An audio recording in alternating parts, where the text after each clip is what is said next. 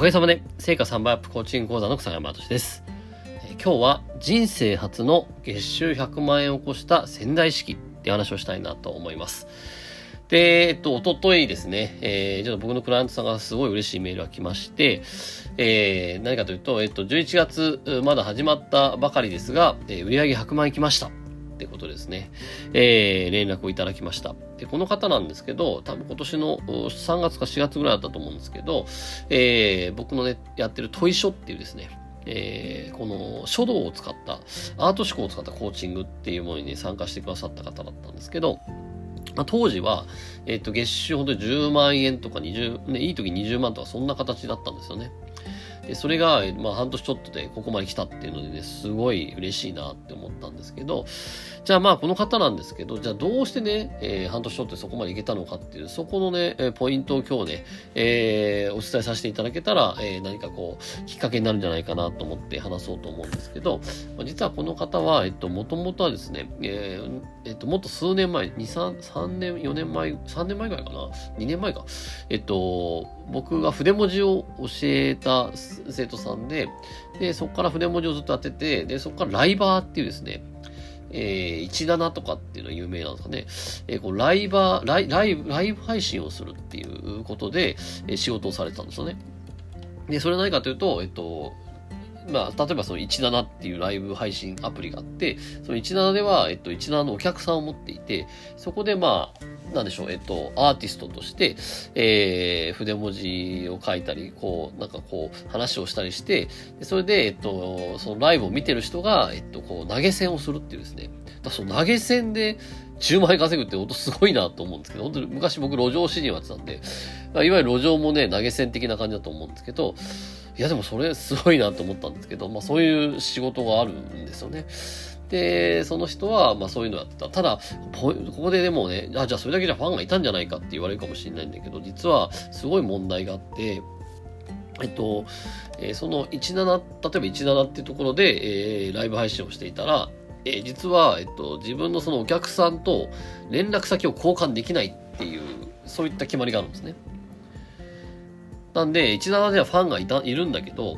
17、多分17って言ったらわかんないけど、17だったらファンがいるんだけど、でも、えっと、そこから LINE の、ね、LINE の、LINE を交換したりとか、メールアドレスもあったりとかできないんで、17から出ちゃったら、もう誰だかわからないんですよ、その方は。で、結局だからその17に雇われてるっていう、会社の雇われアーティストみたいな感じになってるんですね。そうした時に、えー、このままこの先やっても、ね、もうね、その、そこでもうトップになっても、結局は、えー、一段をやめてしまったらゼロになってしまうっていうですね、えー、そんな感じだったんですよね。で、えそこで、えー、なんかこの先、このままで、えー、このまま行ってもっていうところで、そうい悩まれたんですよ。で、そこで、じゃあ本当はどうしたいのって言った時に、その、いや、本当は、えー、自分自身で、えー、発信をして、で、ファンを作って、そこで、えー、筆文字の教室だったり、自分自身のアーティスト活動をしたいってことだったんですね。じゃあそれやりましょうよってところで始めたんですけど、で、そこで一番実は大きなタイミングがあったのは、この作るっていう。で、えー、この問い書っていうのは、えっと、まあ、要は、自分自身がこれをしたい、本当はもっとこうしたいっていうのに対して、やればいいのにやらないっていう現実があるんで、じゃあそれをやらない現実っていうのをどう変える、ね、やらない、やらないっていう現実を、いわゆる無意識だったり潜在意識、自分自身の何かが止めてるんですよね。その止めてるキーワードっていうのをですね、えー、僕のコーチの方で拾って、それを書道を使ってコーチングするっていう。そこで出てきたのは作るっていう字だったんですね。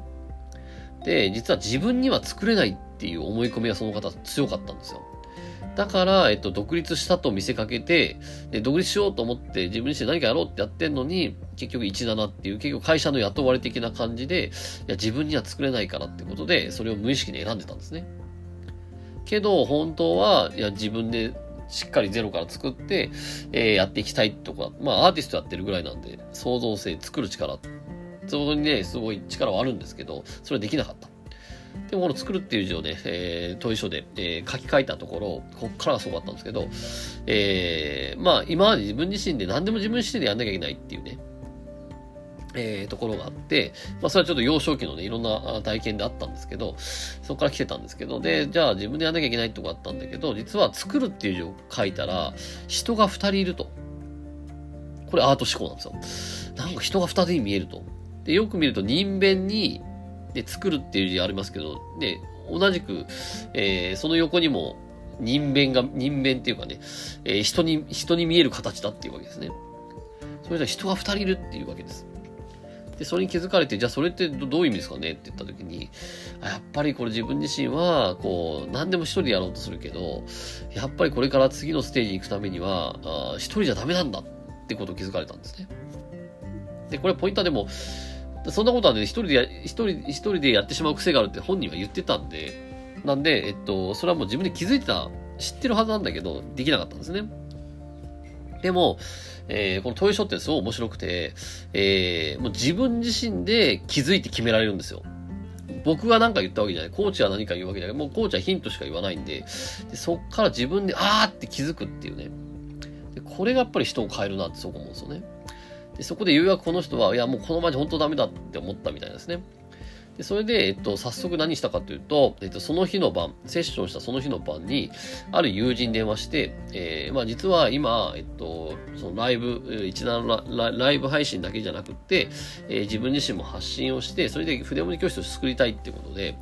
じゃあまず、えっと、ね、筆文字教室やるためには、ね、ただ闇雲に発信してもあれなんで、申し込みフォームとかを作んなきゃいけないと。でもパソコン苦手だから、えー、そういうの全然わかんないと。で、僕は教えちゃってもよかったんだけど、でも、えっと、この、ね、その人自身が、えー、自分自身で、えー、こう、やろうとしちゃってて、で、そこで、じゃあちょっと、友達に IT 詳しい人がいるから、その人に聞いてみようって思ったらしいんですね。それで、その、早速電話したと。で、会うことになって、後日会ったら、えー、そこで言われたのは、TikTok をやった方がいいって言われたらしいんですね。えー、君はこういう感じで TikTok をやったら絶対うまくいくと。で、その人は結構、とその、そのね、えー、いろいろ IT を使って専門家の方だったんで、えー、こうこうこういうふうにやったら TikTok やったらうまくいくよって言われて、で、そこで、えー、あ、これは、まさにこの、ね、この、自分だけでなんかやるんじゃなくて、人からのアドバイスをしっかり受け取って、えー、やることも人と一緒にやることだと思って、その人は TikTok を始めたんですね。そしたらですね、えー、TikTok を上げて数日後にですね、いきなり10万回再生っていうですね、バズりを起こしたんですよ。で、そっから今何？え、TikTok 今いくつなんだろう？めちゃくちゃこの人すごいですよ。この方ね、TikTok、前報告あったんだよな。TikTok はもうな、え？えー、っと、フォロワー、あごめんなさい。ちょっと今すぐ出ないですね。え、でももう何万人、下手して何十万人のフォロワーがついてるんですよ。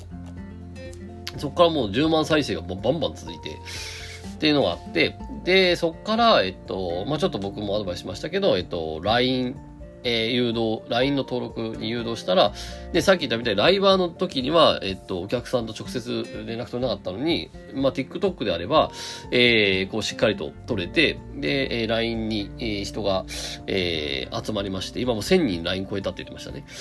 で、えっと、そこでずっと昔からやりたかった、その、カレンダー、まあ、筆文字のアーティストとしてカレンダーを作るっていうのが夢で、で、今年こそと思って筆文字のね、で、こうカ、カレンダーを作ったと。そしたら、えっと、それを LINE に紹介したら、えっと、一瞬で LINE で一瞬で、えー、300冊売れたと。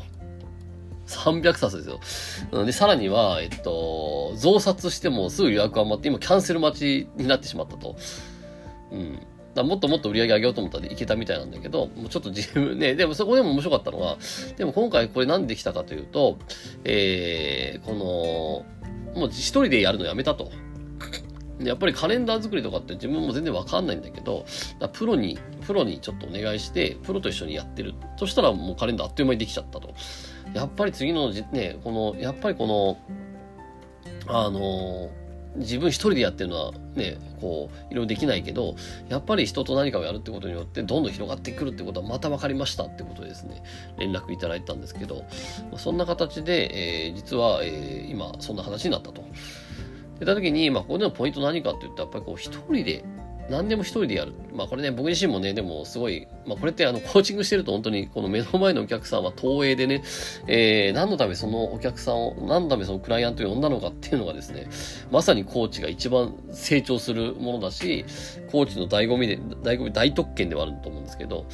まさに僕自身も結構一人やっちゃうとこあるんだけど、まさにその人は、えっ、ー、と、何でも一人でやらないと。それが作るという字からこのアート思考で導いて分かって、で、その結果、それをね、あの、チャレンジしたら、こういう結果になったと。あなたはどうかわからないけど、ただ、えっと、もともとはその作るっていう才能はあって、作るっていう天才性はあったんだけど、えー、それを、何らかの仙台式が止めていたと。うん。で、それを、えー、実はそれ、その何らかの仙台式っていうのは、自分には作れないっていう。作れてんのにね。アーティストとして作れてんのに自分には作れない。っていう思い込みがあって、そいつはもうブロックしてたんですよね。まあ、それを取っただけでもう本当にこの数数ヶ月でボーンとここまで行ったっていうですね。えー、っていうところで、えー、まあそんなもんだなと本当思います。えー、なので、えっと、あなたが本来発揮するべき天才性っていうのは、えー、止められてる、それ、その止められ、止めてるもの、無意識に止めてるものをこうやって解放しただけで、えー、こういった結果はどんどん出てくるのでですね、えー、ぜひ、えー、自分自身でなんか止めてるもの、えー、これをですね、えー、こう、外していくってことをですね、意識されていくといいかなと思うし、えっと、この話で言えば、えっと、もし一人で何かやろうと思ってたら、まあこれ、まあこの人に限るかもしれないけど、えっと、もしかしたら同じようなパターンもあるかもしれないんで、えー、こう、自分自身で作るんじゃなくて、誰かと一緒に作るとか、そういうのをやってみてもいいかもしれません。はい、ということで今日もありがとうございました。えー、話しすぎましたね。はい、じゃあ、えっと、また、やっていきたいと思います。今日もありがとうございました。